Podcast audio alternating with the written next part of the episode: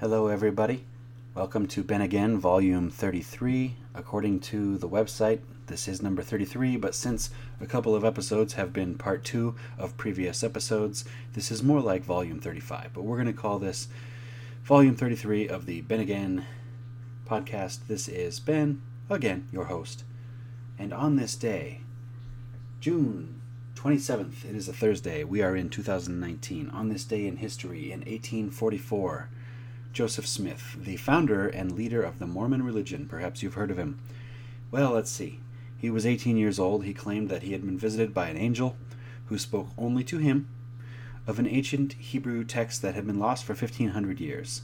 The holy text engraved on plates, tablets, call it what you will, by a Native American, blah, blah, blah, blah, blah, had been lost for, I don't know, 1,500 years, it says, and he claimed that only he could understand the angel and the texts. Well, anyway, an entire religion was founded upon this 18 year old guy saying that an angel visited him and only he could understand the angel. Imagine. Imagine the hubris of this Joseph Smith guy. Imagine the hubris. Well, anyway, on this day in 1844, he was killed by a mob. And I can't think of anybody who deserves to die more than a guy who claims at age 18. And that's relevant because at 18, what do you fucking know? But a guy at age 18 who claims that an angel visited him and gave him golden tablets that only he could understand and formed an entire religion. Well, on this day, he was killed by a mob in 1844. June 27th, that is, Thursday. And I can't think of anybody, like I said, who deserves to die more than a guy who claims that an angel spoke to just him. When I was 18, I was jacking off every day, and when, on the days when I wasn't jacking off, I was banging uh, Hillary, I guess. Hmm. That was the girl I was dating at the time. And if anybody had been dumb enough to believe that I could start an entire religion, well, they deserve to go with me. what the fuck do you know at 18? It's funny how life goes in stages. When you're 13, you're like, fuck you, parents. And then when you're 15, you're like, ah, I didn't know shit when I was 13. I wish I would respect my parents more at that age. And then at 18, you're like, man, I didn't know shit at 15. And then at 21, you're like, man, when I was 18, I was a retard. And it just, every like three or four years, you feel like you're much better or much more mm, learned of a person than you were a few years ago. But really, it's wisdom. Really, your intelligence doesn't change much from the time you're a teenager to the time you're an adult your wisdom grows for sure. So, on this day, yeah, I guess I would have killed him too. Fuck that. If a guy showed up in my village in 1844 and said, Guys, an angel came to me with these golden tablets that only I can read, I would have been like, You're a dumb kid. Kill him. Yeah, I get it. And when I said he betrayed a fatal flaw, hubris, hubris was the word I used. That happens to be our word of the day. Hubris by definition, means,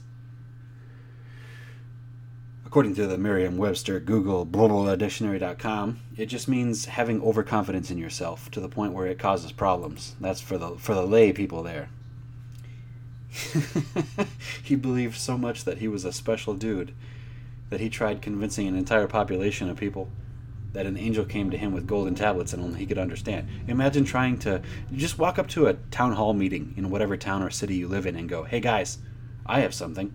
I know none of you really know me, aside from that, you know, I, am a stoner and I live in your town." Anyway, an angel came to me and he said, "Yeah, um, you're gonna start a religion. You're like God, basically, in human form." They'd all stone you to death, and rightfully so. So you owe it to yourself to go for a bike ride drunk. That's what I just did. I'm 24 hours right now without food. You know, that diet that I've been doing a day or two without food.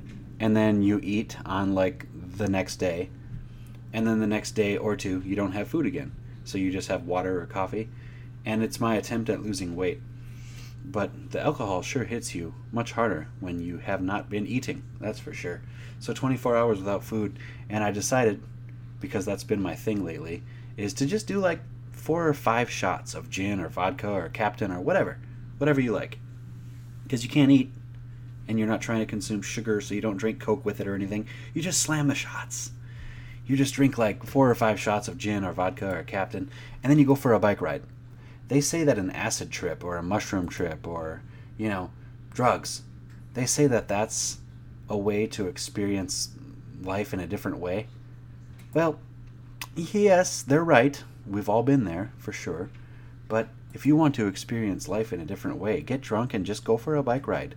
A normal bike ride sober is nothing new. You know, you see people, you wave at them, you nod at them, you ride down the street or the sidewalk and you wave at the old lady. But if you go for a bike ride drunk, you're so detached from reality that when you're going for a bike ride through town, everything just seems like it's a, a mushroom trip or an acid trip. It's super weird. I've, I've done it a few times in the last week. Like every other day, on an empty stomach, you just slam like five shots quick. And then you go for a bike ride. It's so weird. It's in a town you've been through a hundred times, a million times, whatever.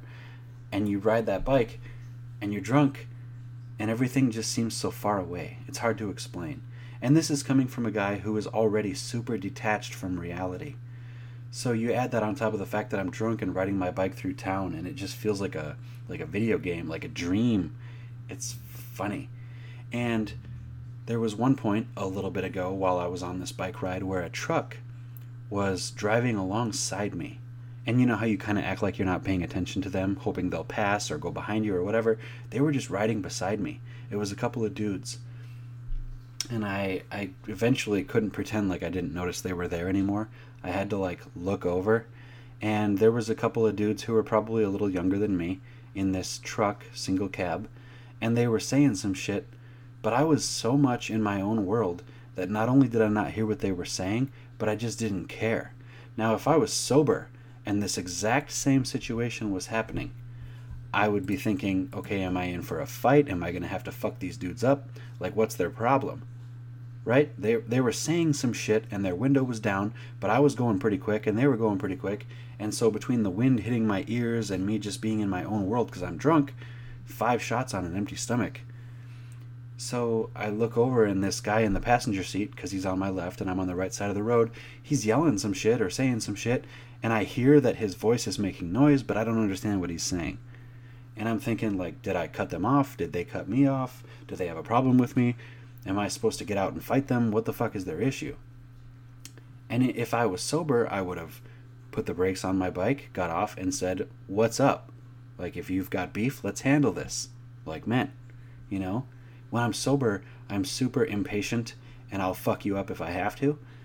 I'm like the opposite because, you know, when you go to a bar, you feel like drunk people are more apt to get pissed off and like fight.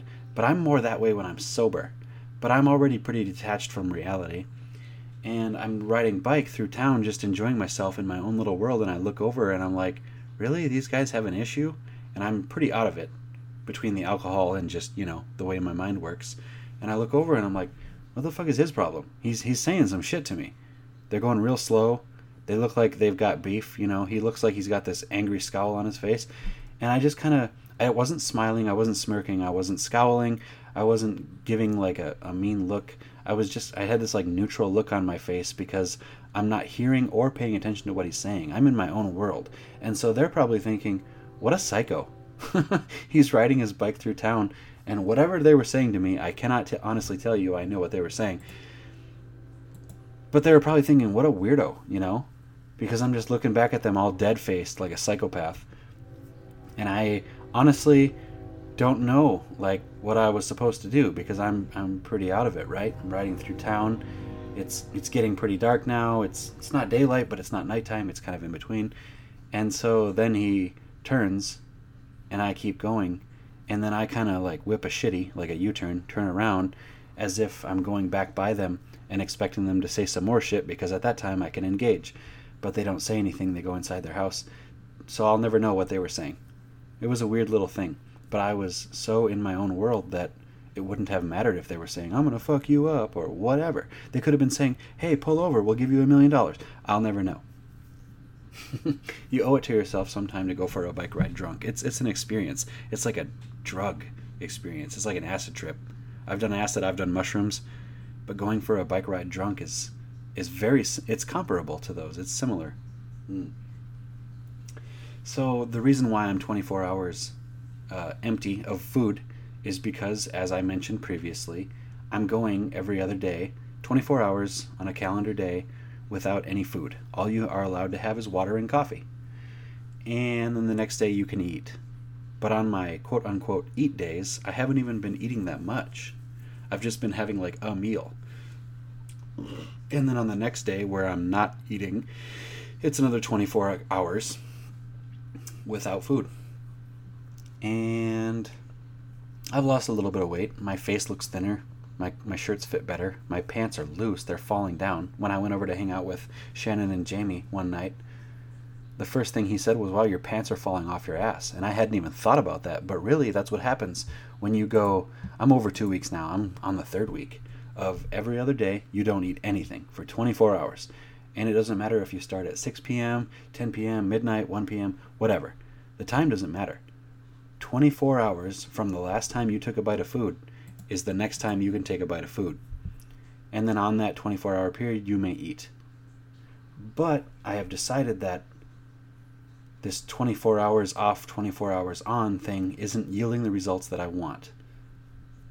So I'm going to go 48 hours of no food, just water, and caffeine and alcohol, whatever, but no food for 48 hours. And then on the third day, you can eat. And then 48 hours again without food and it definitely sucks. It really sucks because you're all you can think about is food when that hunger hits you. And you think you're hungry after 6 hours, but that's not hunger. After 30 hours, after 40 hours, that's when you're fucking hungry. That's when your body goes, "Oh man, this is uncomfortable. All I can think about is food." Try it sometime.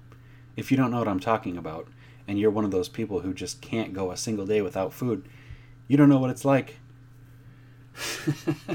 but yeah, now I'm uh, 25 hours without food, actually. So I'm on my second day of no food, and I'm just going to have water, caffeine, or alcohol. No calories. I don't. I don't think there's caffeine in, or uh, calories in in coffee. I think there's like two calories in a cup of coffee. It's just basically dirty water. And the same if you drink alcohol. It's not going to make you fat. So what caused this random out of nowhere seemingly out of nowhere hey you're just going to starve yourself is like i mentioned in the last podcast or two i got into the shower and i looked back at the full body mirror and i saw myself and i was just disgusted with myself and there are levels to changing to wanting to change there's let's just for an analogy call yourself a drug, addict or a food addict or whatever. It doesn't matter. When you're just kind of like, eh, like I should probably change my ways, you're not going to change. You don't want it bad enough at that point. When the next level hits you and you're like, boy, I should really change my ways, like I'm a drug addict or I'm addicted to food or I'm gaining weight or whatever, that's still not enough to make you change. But once you get to the point where you're actually psychologically disgusted with yourself, when you look at yourself and you have bags around your eyes or you have love handles or whatever, whatever your addiction may be. Everybody's different. Some people are addicted to video games, some people are addicted to food, some people are addicted to drugs, whatever. When you reach the point of disgust, where you look at yourself and you're actually grossed out or offended by yourself, that's when you change. And I reached that point physically because I'm used to the majority of my life being a combination of muscular and skinny and fit, having a six pack, having abs, shoulders, a back. I'm used to this. I have become accustomed to this. And just seemingly out of nowhere, I look at myself in the mirror and I'm like, what the fuck, dude? Dude, when did this happen? When did you look like that? And nobody wants to bang you like that, you know? I just was disgusted by myself. And the final straw was actually when I was out mowing the lawn. I was mowing the lawn one day, and these three girls who appeared to be just a little bit older than me. They sort of looked at me, but that was the one and only time they looked at me. They kept walking. Now, I am used to, and I notice these things because I'm a people watcher, I am used to being looked at by women and then again and then again, like they look back and then they look down and then they look back. I'm used to the same girl who walks by looking at me several times. And what I happened to notice was these girls looked at me and all they saw was just some random average white dude mowing his lawn And then they didn't look at me again. And I was looking at them, waiting for them to look again. And none of them did. There was three of them. They were walking down my block. And back in the day when I was like anywhere from 17 to 23, I would have had several looks from this group of girls. They would have said, they would have said, they would have looked at me, and then they would have looked again and again and again. They would have been like, ooh, I know what they're thinking. They're thinking the same thing a guy sees when he sees an attractive girl. But they didn't do that. They just looked at me like one time and they were like, eh, some fucking white fat dude is mowing his lawn. Cool. And they kept moving. And the fact that they never looked again was really an eye opener to me. And I was like, wow, I'm only worth one look? It's kind of a currency. Like, I'm only worth one look right now? God damn. So I decided between that and what I saw in the mirror getting into the shower that one night, I need to make some changes. So now I'm eating every other day and starting now every other two days. I'm on my second day of no food. So I'm going to get skinny. I may not be rich. I may not be handsome. I may not have a huge penis. But I'm going to be skinny. Mark my words. Mark my fucking words. I'm going to get back down to 185. It's miserable. It sucks. When you're hungry six hours after your last meal, and then you go, oh shit, I'm not even close. I can't even eat for 42 more hours. You don't know what hunger is until you go two or three days without a bite of food. And that's what I'm doing. And to be sure, it definitely takes much more mental, emotional strength than it does physical strength because the average American I don't even have to tell you this. The average American has enough body fat on he or she, on him or herself, than is necessary for two or three days. So you're not, quote unquote, mm, in danger, starving in that way, but you are to the point where it's super uncomfortable. It's like, wow, I really should eat something, but you have to get past that. As I was explaining to Taylor, every hour that you make it once you reach that point where your body goes, I'm fucking hungry. This is where I would normally eat. Don't eat. And every hour past that point that you make it is making progress. And by making progress, I mean shedding weight. My goal is to get back down to 185. I cannot have girls walking by me not looking at me like I'm a piece of meat. I can't have that. You know why? Because I am a piece of meat. I'm an attractive fella, but I'm overweight. And in order to be an attractive fella, I can't be the overweight version of myself. And it's not like I'm going to bang them. It's more like a pride thing. I don't have a lot of dignity. I don't have a lot of things going my way in life, but the one thing I'll never give up is my pride. It's like a saying. you can take a lot of things. You can take my life, but you can't take my fucking pride. And I am going to, mark my words, get down to 185. I've already lost like 15 pounds in the last few weeks, but it's not fast enough. I'll go Victoria's Secret on this bitch. I'll starve myself if I have to. You know? Anyway, that's enough of me rambling. Let's let's continue on with the podcast. okay. So we went over the word of the day, hubris. That just essentially means having too much confidence in yourself, whether you're a douchebag who thinks that you're a ladies' man and you're not, or you're an army and you think that you can conquer another army and you ended up not being able to cash the check, your ash, your ass cannot cash the check that your mouth wrote, that sort of thing. Whatever. Hubris just basically means being cocky, being too confident in your abilities. In the movie 300, the narrator talks about how the Persians betrayed a fatal flaw hubris. They thought they could take the Spartans just because they had strength in numbers, and they ended up getting their asses kicked. One thing I don't have is hubris, overconfidence, cockiness. I definitely don't have that. Definitely have been humbled by life. I'm just I'm just disconnected. I'm detached. It's such a weird thing.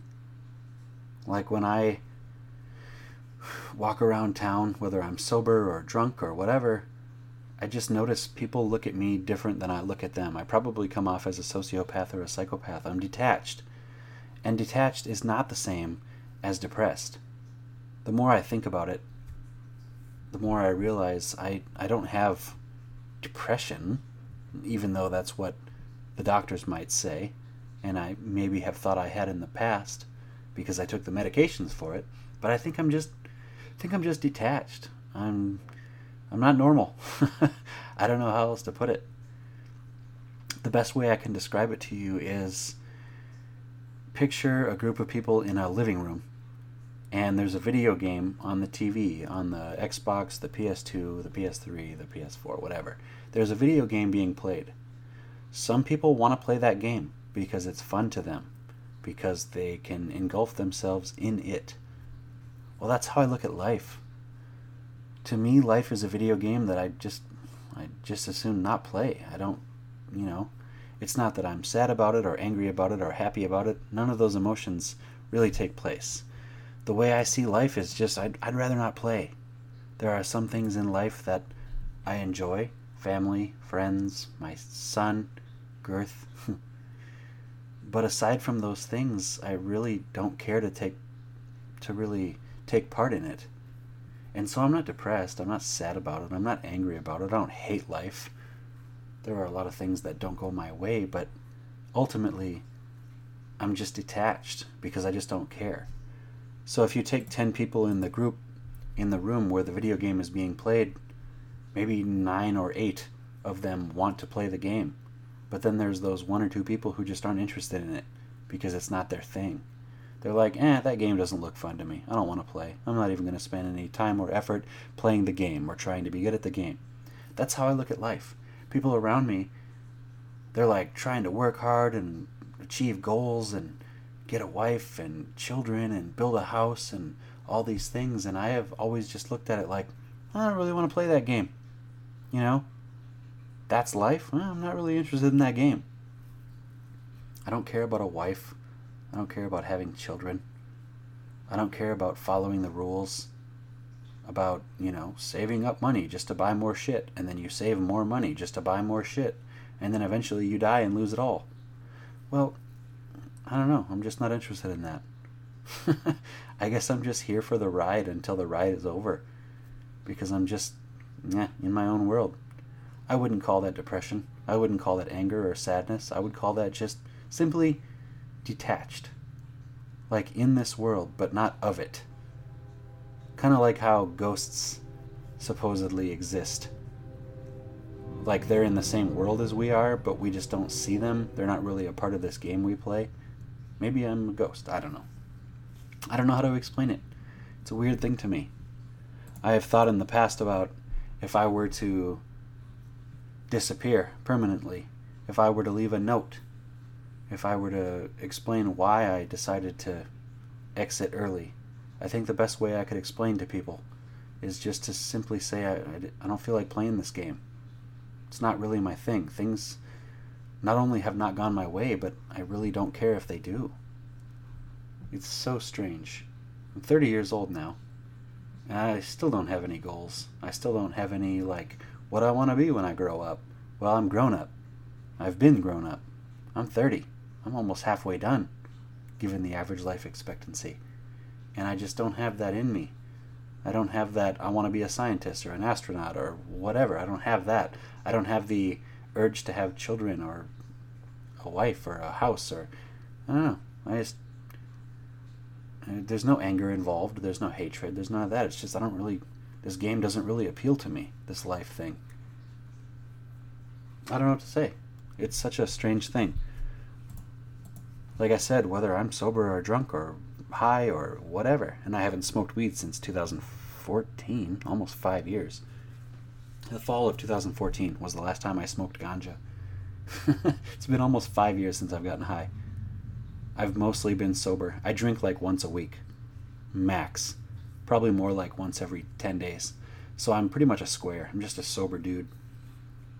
I guess the benefit of that is it gives me more time to just think and be in my thoughts. But I don't know. When my family gets excited for birthdays and Christmases and Thanksgivings, I don't really care. I don't care if I'm there. I don't care that they want me there. And it's not that I'm angry at any of them or that I don't want to see them. I love them. They're my family. I just don't really care to play that game. I don't care to pretend that I'm happy to be at Thanksgiving or Christmas or at a birthday because I'm not. I don't want to be there. I love you guys. I just don't want to be there. It's a weird thing. Some friends invited me out tonight. They invited me to the bar. It's not that I uh, don't want to. go to the bar and hang out with you and have some drinks. It's just, just that I don't care. I'd be wasting my time if I was at the bar having drinks, pretending that I'm having a good time. It's just, eh. I'm kind of. Mm, it says in the Bible to to learn to live a life where you are in the world but not of it, and you are ready to die at any time happily. That's in the Bible. That's a, sort of a a mindset or a lifestyle that says live this way. I guess I live that way. Like I, I don't really care about that stuff. I like friends, I like family, I like some things.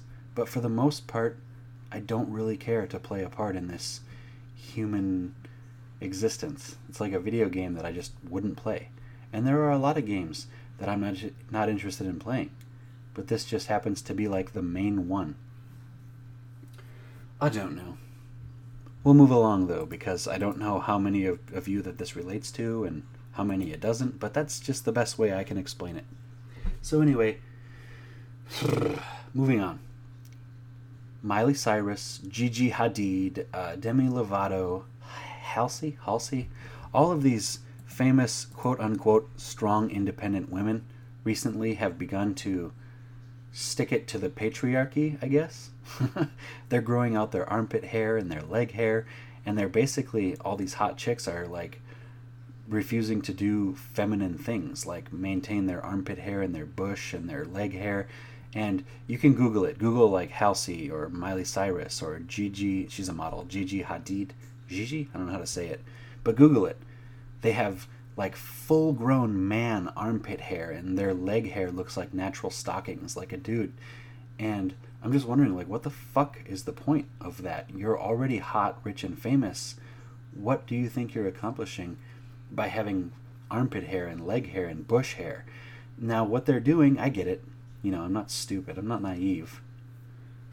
or as Miss Pat says, not Eve. like I'm not Eve to the situation.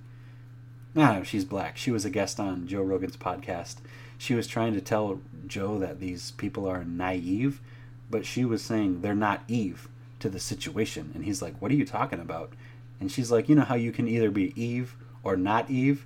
And he's like, oh, geez, you mean naive? And I was like, God, black. That's so black to say that someone is not Eve to the situation. Well, anyway, I'm not naive to the situation.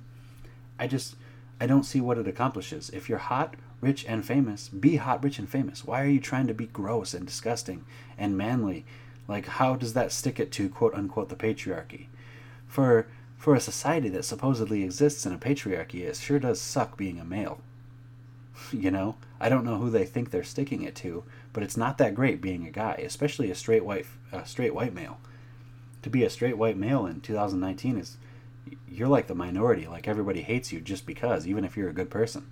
So hmm, i don't know it's fucking gross. What do they think they're accomplishing? Feminists the first wave feminism in 1960 whatever it, it's been a long time since i've known the facts but roughly like 1960, whatever, first wave feminism, they had some shit to accomplish. They just wanted equal rights.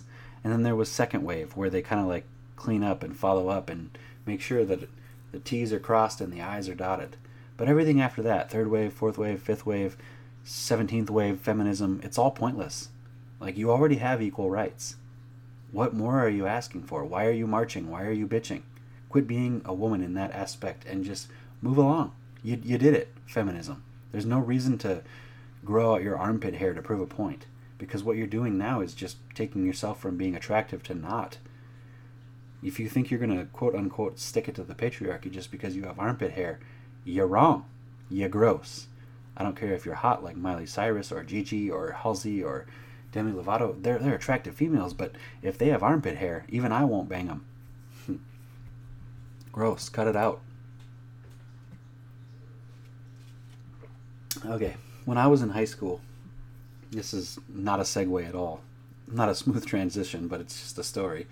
When I was in high school, I'm 17 years old. Picture this I'm a junior, I'm 17 years old. I've only been with one girl, Hillary. And other than banging Hillary, the only time I've seen sex occur is uh, in porns. And in porns, it's cliche to say this, but in porns, like it's not realistic at all. Dudes have 12 inch dicks. Girls moan as soon as you stick the very tip inside them. You know, like in a porn, it's like a guy with a dude that looks like he has a legit Pringles can for a penis, and he sticks just the tip inside of a girl. And as soon as he puts the tip inside of her with no foreplay or anything, she's like, oh my god, oh. And I don't know, maybe that's real, but I don't think it's real. I feel like that's bullshit. Well, anyway, that's all I had to go off of in when I was 17. I had just lost my virginity. I've been with one girl. Her name is Hillary. She's a 10. She's got big boobies, whatever. But I noticed I can stick a lot more than my tip in there. I'm like, wow, she takes it all. No problem. it's like she's not even struggling. this isn't even work to her. And so I'm thinking, wow, she takes every inch of this six inches, no problem. And in the porn, they have like 12 inches and they give them like one or two inches and they're just like, oh, I can't take any more. Jeepers. Ooh. Okay, so I'm like any other 17 year old. I'm trying to figure out do I have a tiny dick or what's the deal here? So I decided one day to ask my buddies. And we are in physics class and there's nothing to discuss in physics class. Surely not physics. Physics is boring as shit, especially when you have a shitty teacher. Sorry, Mr. Pearson. Well, I asked Adam. Adam was dating the hottest girl in school. I would say it went like this. It probably went Carly Bruder, Hillary Newby, Jessica. I can't remember her last name. There was like the three hottest girls in our grade. Adam was dating the hottest girl, Carly. She was a 10.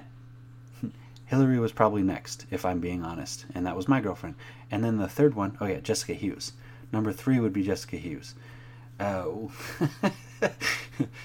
I'm I'm asking these guys in physics class. I'm like, so hey, like, when you're banging Carly, Adam, does she take it all, or like, you know, like, do you just put the tip in and she's like, oh, and he goes, no, she takes it all, no problem. And I'm like, thank God. I thought it was just me. I thought I was like super Asian in the pants or something because when I watch porn, they can't even handle half that dick.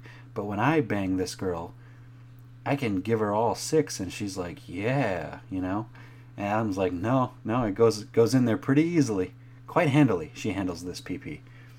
And I was like, oh, thank God.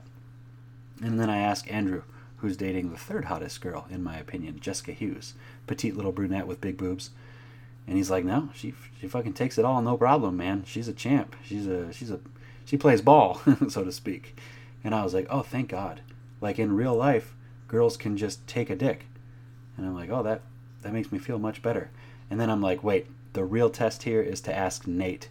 Nate, the black guy, one of two black guys in our grade. He has a giant hog. I've seen it. I'm in football. I'm in basketball. I've, I've showered with this dude. I've seen this peepee. He looks like he has a porn star dick. And I'm like, hey, Nate. He's dating Katie at the time. I'm like, hey, does Katie Farley take that dick, or does she like only take part of it and go, oh, that's so much peepee? And he's like, nah, she takes it all. No problem. And I'm like, okay, thank God. So it was just a really nice reminder or refresher. It was just nice to know that every guy that I know, all my buddies are giving their girlfriends the dick and the girls take it all. It was nice to know that because I was starting to wonder like, does Hillary have a giant vagina? Do I have a tiny dick? Like, why can I just stick all of this pee pee in there and she's not dying like it looks like they're doing in the pornos? Turns out, porns are not realistic. but it was really nice for my my pride to know that that that's just how it is. That's reality. You know, this podcast, it's just reality. I thought I would share that just in case anyone is going through a similar mental battle. Like, just know that in porns they have huge pussies and huge dicks. It's not like real life where they have normal vaginas and normal dicks. Uh, anyway, I have to share this just because it's interesting and I think you should listen to it. There's a podcast or a uh, YouTube channel or whatever, whichever way you choose to listen to it. They're just called case files. And it's this narrator goes over different case files that were originally crimes that were eventually solved. And it's super interesting. There's one in particular that I listened to that was head and shoulders above the rest. It was really good and it's a true story. It's a crime. It was like FBI, CIA level shit. And so I listened to it. It's like an hour and 10 minutes long, and it is so fascinating.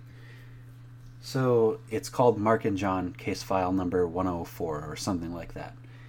So let me just tell you about it. Uh, spoiler alert if you want to listen to it now, just go to case files on iTunes or fucking whatever. Any, any Stitcher, uh, Castbox, whatever the fuck. If you listen to it, it's on, it's a podcast. So if you want to listen to the actual thing, do it now before I ruin it for you. You can pause this.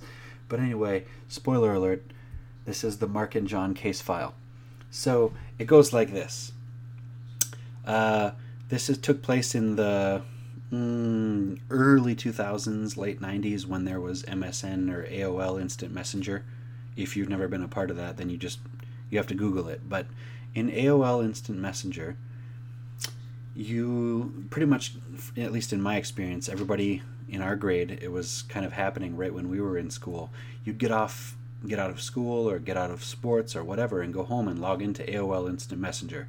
And on the left, it would show a list of people who were just logging in, everybody had their own AOL Instant Messenger name or sort of identification.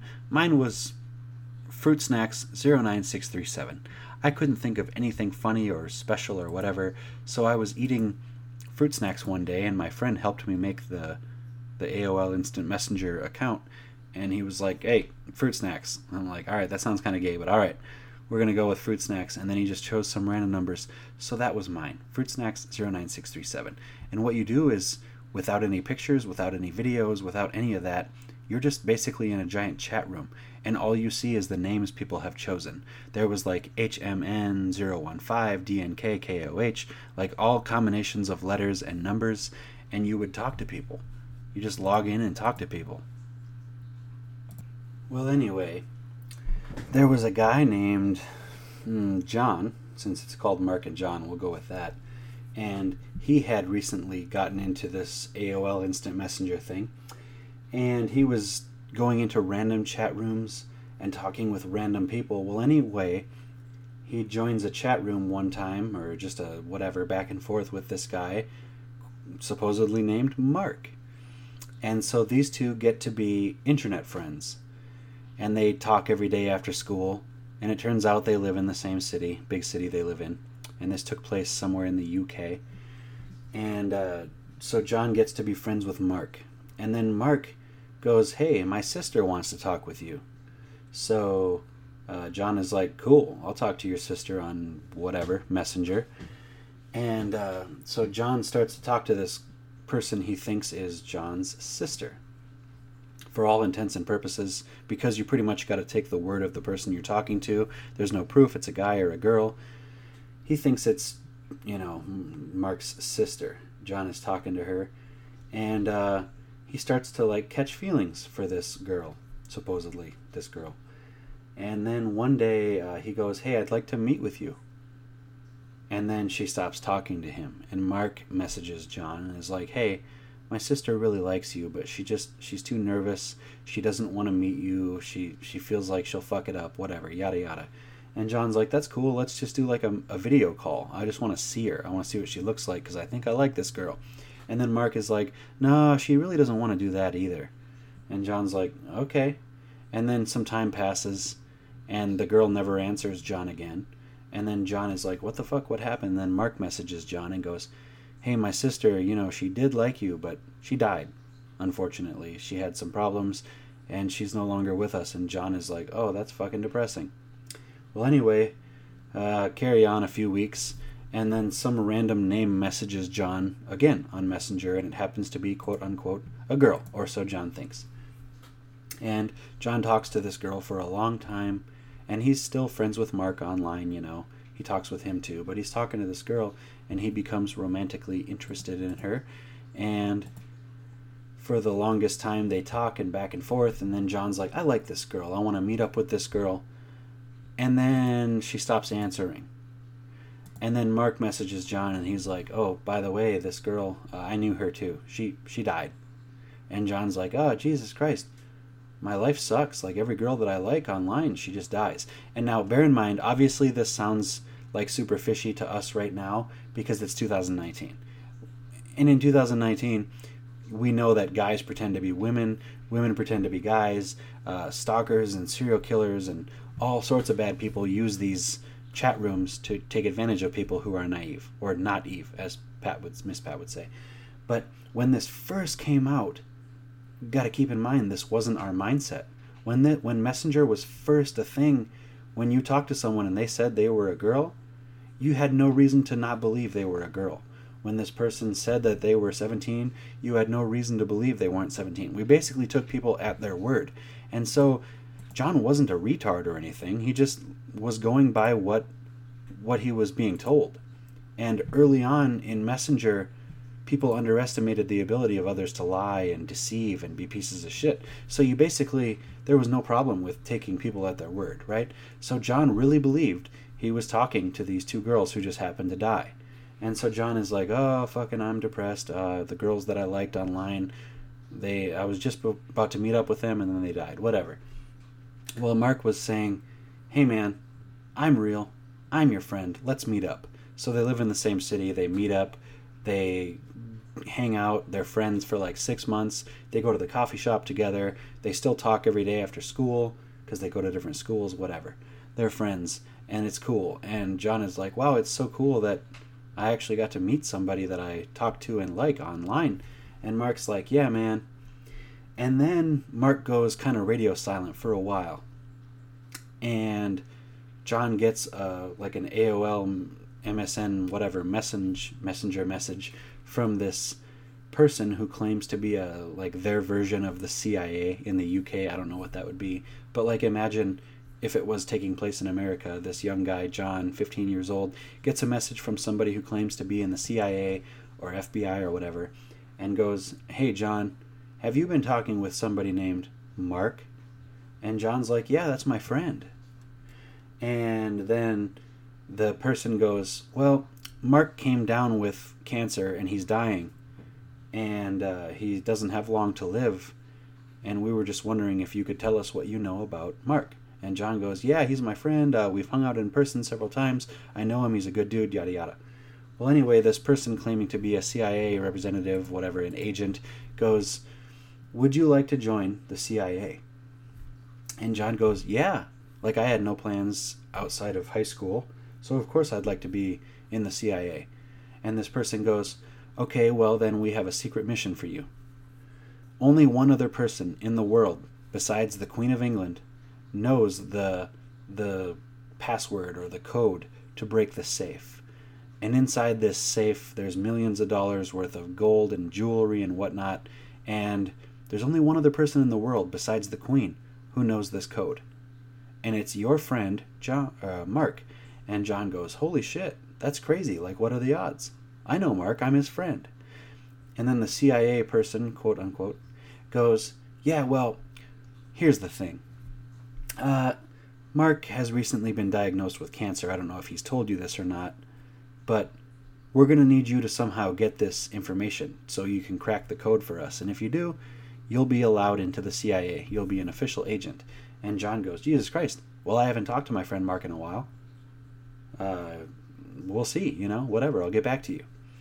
And then Mark, out of nowhere, after several weeks of going radio silent, messages John and goes, Hey man, sorry I haven't been talking to you. Uh, I just found out I have cancer, and the doctor said I don't have long to live. And at this point, John is like, Jesus Christ, that's fucked up. So this random CIA agent messages me and goes, Hey, we know you've been talking to Mark and he has cancer and yada yada. And then Mark goes, Hey man, I know I haven't talked to you in a while, but I have cancer and yada yada. So John in his head is going, Wow, what a fucked up situation I'm in. And then the CIA operative, I forget the name that this person went by, messaged John and said, Hey, change of plans. We need you to kill Mark. And before you say anything, we just want you to know that Mark has cancer and he's suffering and you're his friend, so we're we're contacting you, and we're just letting you know that you're doing him a favor. This isn't like murder. This isn't anything bad. We're choosing you because you're his friend. We just think you should put him out of his misery. And John goes, Jesus Christ, fuck you guys. I ain't killing my friend. But then he thinks about it a while and he goes, Well, I mean, he does have cancer. That person told me that well before Mark ever told me, and there's no way that person could have known, right? But then Mark is like, hey man, I have cancer, so maybe I should do this. So John decides, I'll kill two birds with one stone. I'll kill my friend, I'll get this passcode to unlock the safe, and I'll please the CIA, and I'll get into the CIA, and I'll make lots of money, yada yada. So John tells Mark, hey, let's hang out, let's meet uptown. And Mark is like, okay. So John meets up with Mark in town, and he goes, hey, let's uh, let's go this way. And Mark is like, but that's a dark alley. There's nothing down there. It's just a dead end. And John goes, yeah, I, I think we should check it out. Let's go. Come with me. And Mark is like, all right, whatever. and so John takes him into the alley and pulls out a knife and stabs Mark several times and leaves Mark there. And so John has been told that after he kills Mark, a CIA operative will meet up with him at this place. And so John is standing there next to Mark in this dark alley, and Mark is bleeding to death, and there's no nobody to be seen anywhere. And John is like, "What the fuck? The CIA person told me that they would meet me here if I stabbed Mark to death in this alley, and nobody ever shows up." So then John starts to panic, and he steps outside of the alley, and he calls an ambulance and 911 and yada yada. Well, their version of 911 in the UK, I don't know what that is. And the cops come, the ambulance come, they grab Mark, who is bleeding to death on the ground. They bring him to the hospital. And they're questioning John, and they're like, Well, what happened? And John goes, I don't know. I was walking with my friend in this dark alley, and then somebody came out of nowhere and stabbed him. I, I don't know what to tell you. And the cops are like, All right. So they review the CCTV footage, they review the, the cameras in the area. They see just John and just Mark walk into a dark alley. Nobody else was there before or after. And then John comes out covered in blood and they go, okay, dude, we looked at the footage. Nobody was ever there before you. So clearly it was you. And they, they press the issue and they press him, and John eventually confesses. He goes, okay, so here's the deal. I'll tell you the truth because I don't want no legal trouble. Uh, I, uh, I was messaged by a member of the CIA. They told me that this guy is like a, a, dude who knows some shit he shouldn't know, and that I was to kill him and get some information from him, yada yada. And they're like, John, what the fuck, man? You lied to us. So they haul him off to like kid jail. And they're holding him and they're questioning Mark in the hospital, who survived, by the way. Mark survived the stabbing. And they're questioning Mark and they're and then Mark is like, No, somebody came out of nowhere and they they fucking stabbed me. John was just there to help me and he's my friend and yada yada. And then they go, Mark, cut the bullshit. We know that you and John went in there alone and that the only person who could have possibly stabbed him or stabbed you was was your friend John. And Mark's like, okay. Mark comes clean. Mark goes, here's the deal. John, he's innocent. He's my friend. I have pretended to be my sister who doesn't exist. I have pretended to be another girl who doesn't exist. And I have used both of those messenger accounts to convince John that he was in love and that he loved me, and it was all an elaborate ruse to get him to kill me. I pretended to be this CIA operative, and here's the deal I'm suicidal. I hate life. I want to die, but I couldn't get myself to do it myself because I'm a coward. So what I did was I pretended to be four different people, only one of whom was real. Three of them fake and made up, and I've gotten close to this guy, John, and I have convinced him to stab me to death. And he didn't do it right. He didn't kill me. And you guys saved me. You weren't supposed to save me. So what they do is they throw both John and Mark in prison, the kid version of prison. John is uh, put in prison for attempted murder and yada yada, and Mark is put in prison for uh, the first time in history, actually, was put in prison for attempted murder and suicide on the same charge. Like, not only did he uh, try to commit suicide, but he like pretended to be three other people besides himself and convinced John to kill him. So he was put in there for like a combination of murder and suicide, the first of its kind in uh, what it, what's it called like in history basically. They were saying that's never happened before where someone has been tried as the murderer and the victim at the same time, basically whatever. And so then they eventually get all of the details and realize that clearly goes without saying Mark is fucked in the head John is just a dumb motherfucker who fell for all this. Naive, stupid, like below average grades, just a dumb guy. And he was found to be like a victim here. even though he attempted to uh, do attempted murder. And it's such a great, like, it is such an interesting story. If you just sit and listen to the whole thing, all the details, and then they, like, they have psychologists interview both of these guys, and they find that John is, like, a dumb dude. He's just a dumb kid. He has below average IQ, and then they find out that Mark is, like, what? He's like a genius level kid, but he's super depressed and wanted to die. And then they, uh, they're going through, like, all of the, sort of the receipts and copies of the conversations that happened between Mark and John, and they're like, wow, this Mark guy, he was just a 15 year old kid, but he was so intelligent that he developed four different personalities. And the only reason why they figured out that all four people that he was pretending to be were actually just him is because he spelled the same word wrong with all four people and there was copies of all these conversations that have taken place between Mark and John. Well, Mark was very consistent and good at being four different people to almost a psychotic level. They were saying that they couldn't tell. Like they thought this was truly four different people. But then the same four people spelled the same word wrong, and that's how they figured it out. And that's how they figured out that Mark was just the same person, pretending to be four people. Anyway, super interesting uh, story person, whatever. And it's definitely worth a listen. Even if you only listen to my version of it, there's so much more. There's like 70 minutes of details and whatnot. I recommend you listen to it. It's like Case File, that's the name of the podcast. Case File, uh, I think it's 104. But anyway, it's called Mark and John. Super good listen. You just lay there and listen to it, and it's like a it's like a trip, man. Yeah. Well, Jesus Christ, I had a lot of notes, and we're coming up on 52 minutes. And as I always remind you at the end of these podcasts, we're running out of time. We've got nine minutes left. I've only done like two or three things for notes, but we'll do one more. Mm. Here's my idea, and here, and you might agree, you might not agree. So, social media, in my opinion, is ruining social skills. That's put very simply. Uh, if you know what the word fractal means, it just means it's like a pattern.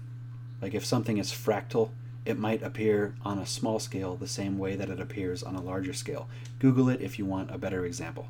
But basically, what I see is social media is a fractal echo chamber of people using hand picked or hand selected content to represent themselves. And because of that, we do not get an accurate representation of people.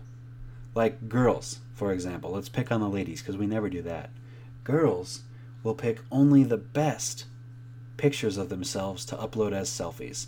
Never any pictures that make them look ugly. God forbid anybody see them look ugly. If you see a girl on Facebook or Snapchat or Instagram and she's got all these pictures and you're like, God damn, she's a hottie. Just know that all of those pictures were one of many and were handpicked to be the picture chosen to represent her. She's got lots of makeup on. The lighting was just right. The angle was just right. It wasn't just like a one and done, like I took a picture and uploaded it. Bullshit. It was 15 pictures and I chose the best one. And then you'll run into that girl who you think is just a goddess. You're like, wow, she's always a 10. It doesn't matter what picture she's in, she's always a 10 and that's on Instagram, Facebook, Snapchat, whatever. And then you run into this girl at Walmart and she doesn't have makeup on. She's not wearing tight fitted clothes. She's just in like a sweatshirt and sweatpants, no makeup, messy hair. And you're like, oh my God, that's you? Jesus Christ. It's not an accurate representation of who she is. That's social media. It has gotten you to believe that women are much more attractive than they are because they are in control of what they upload and they only upload the best pictures of themselves. And then you see a picture of them that was taken like where it caught them off guard. It's not a good angle. The lighting isn't good. They weren't wearing makeup. And you're like wow she's not a 10 she's a 4 what the fuck that's very specific but let's talk about just people in general. They only upload statuses that they choose words that they choose the way they choose to word it. And what you get over time not just once here and there but over time is what you get is a consistently inaccurate product. It is a false representation of what he or she actually looks like, of what he or she actually talks like.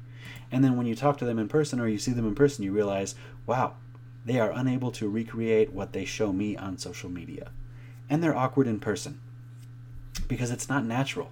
It's not normal for people to just communicate by uploading statuses and pictures of themselves and selfies and all these narcissistic things. That's not normal. What's normal is this two people who aren't prepared to run into each other run into each other.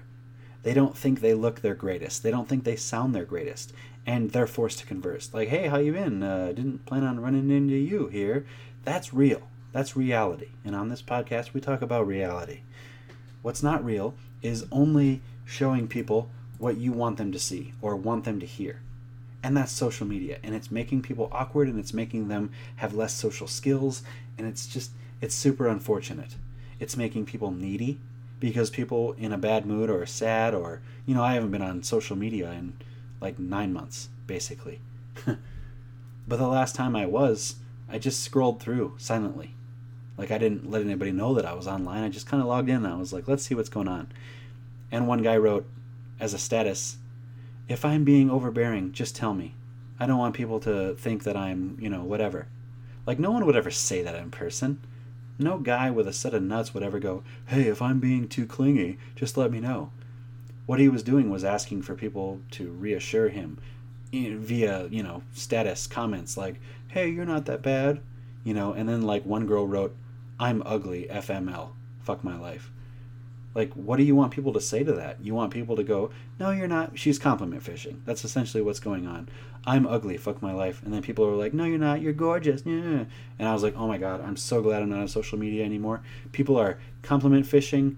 They're like narcissistic. They're so dumb. You know, the, none of these people would be able to function in a room of people if they just got together because they're so used to only communicating on social media, whether it's Twitter, Facebook, Instagram, Snapchat, whatever. Like these people very rarely run into the people that they're communicating with, and because of that, they can't act normal.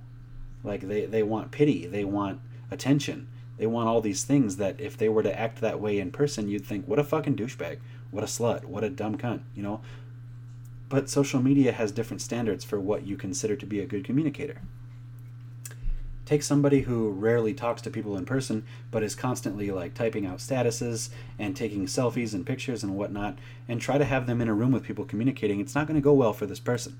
That's just how it is. So, in my mind, in my theory, my belief, social media is literally ruining the social IQ of people. I can walk into a room of people and I don't know about you, but I can walk into a room of people and tell, like, who's touchy, who's going to get angry easily, who's going to be uh, someone I don't enjoy being around, uh, who's a slut, who's, a, you know, whatever. I can tell all these traits about people just by kind of reading the room and looking at them.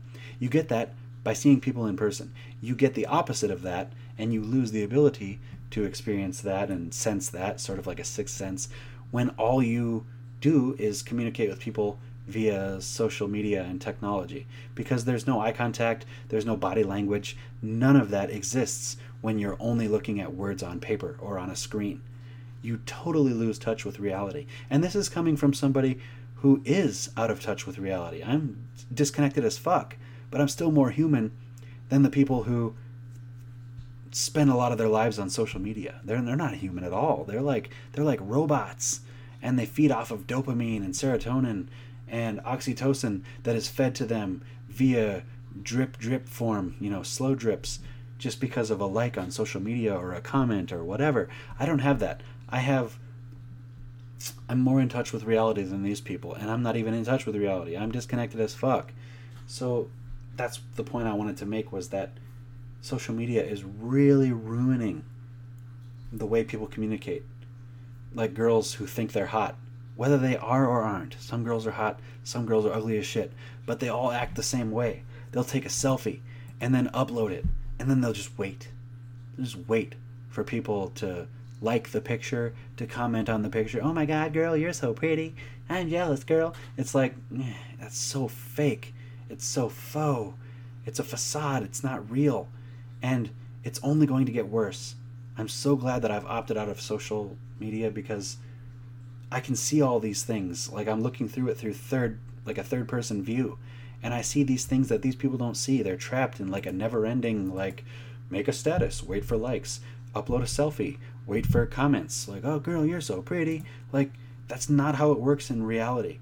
Like if a girl is pretty and she walks into a room full of people, people don't go, "You're so pretty, girl, call me." You know, people don't like make verbal comments like, "Oh my god, girl, you're so hot, sexy mama." Like that shit doesn't exist in reality. It exists on social media. And people who spend a lot of time on social media, they start to think that's reality and it's just fucking not. It drives me nuts. Like a girl who has very little personality, but she's hot as shit if she uploads a selfie, she's going to think that a bunch of people like her and a bunch of guys want to fuck her, which is always true. But she's only going to think that because of the pictures she uploads. If that same girl walks into a room full of these same people, it's not going to be five girls commenting or saying, Girl, you're so pretty. It's going to be like way different. Girls are going to be like jealous and insecure and like hate her because she's a hot slut, and guys are still going to want to fuck her. That never changes. But they're not going to be like liking and commenting. It's just it's such a f- fucking weird existence for you to spend a lot of time on social media and I see it because I'm on the outside of it. It's so strange. I don't know what to tell you. I had a lot more to get to, but as usual, I go over and I just have to carry on to the next podcast. Anyway, this has been volume 33, I believe. I hope you've enjoyed. I will talk to you later.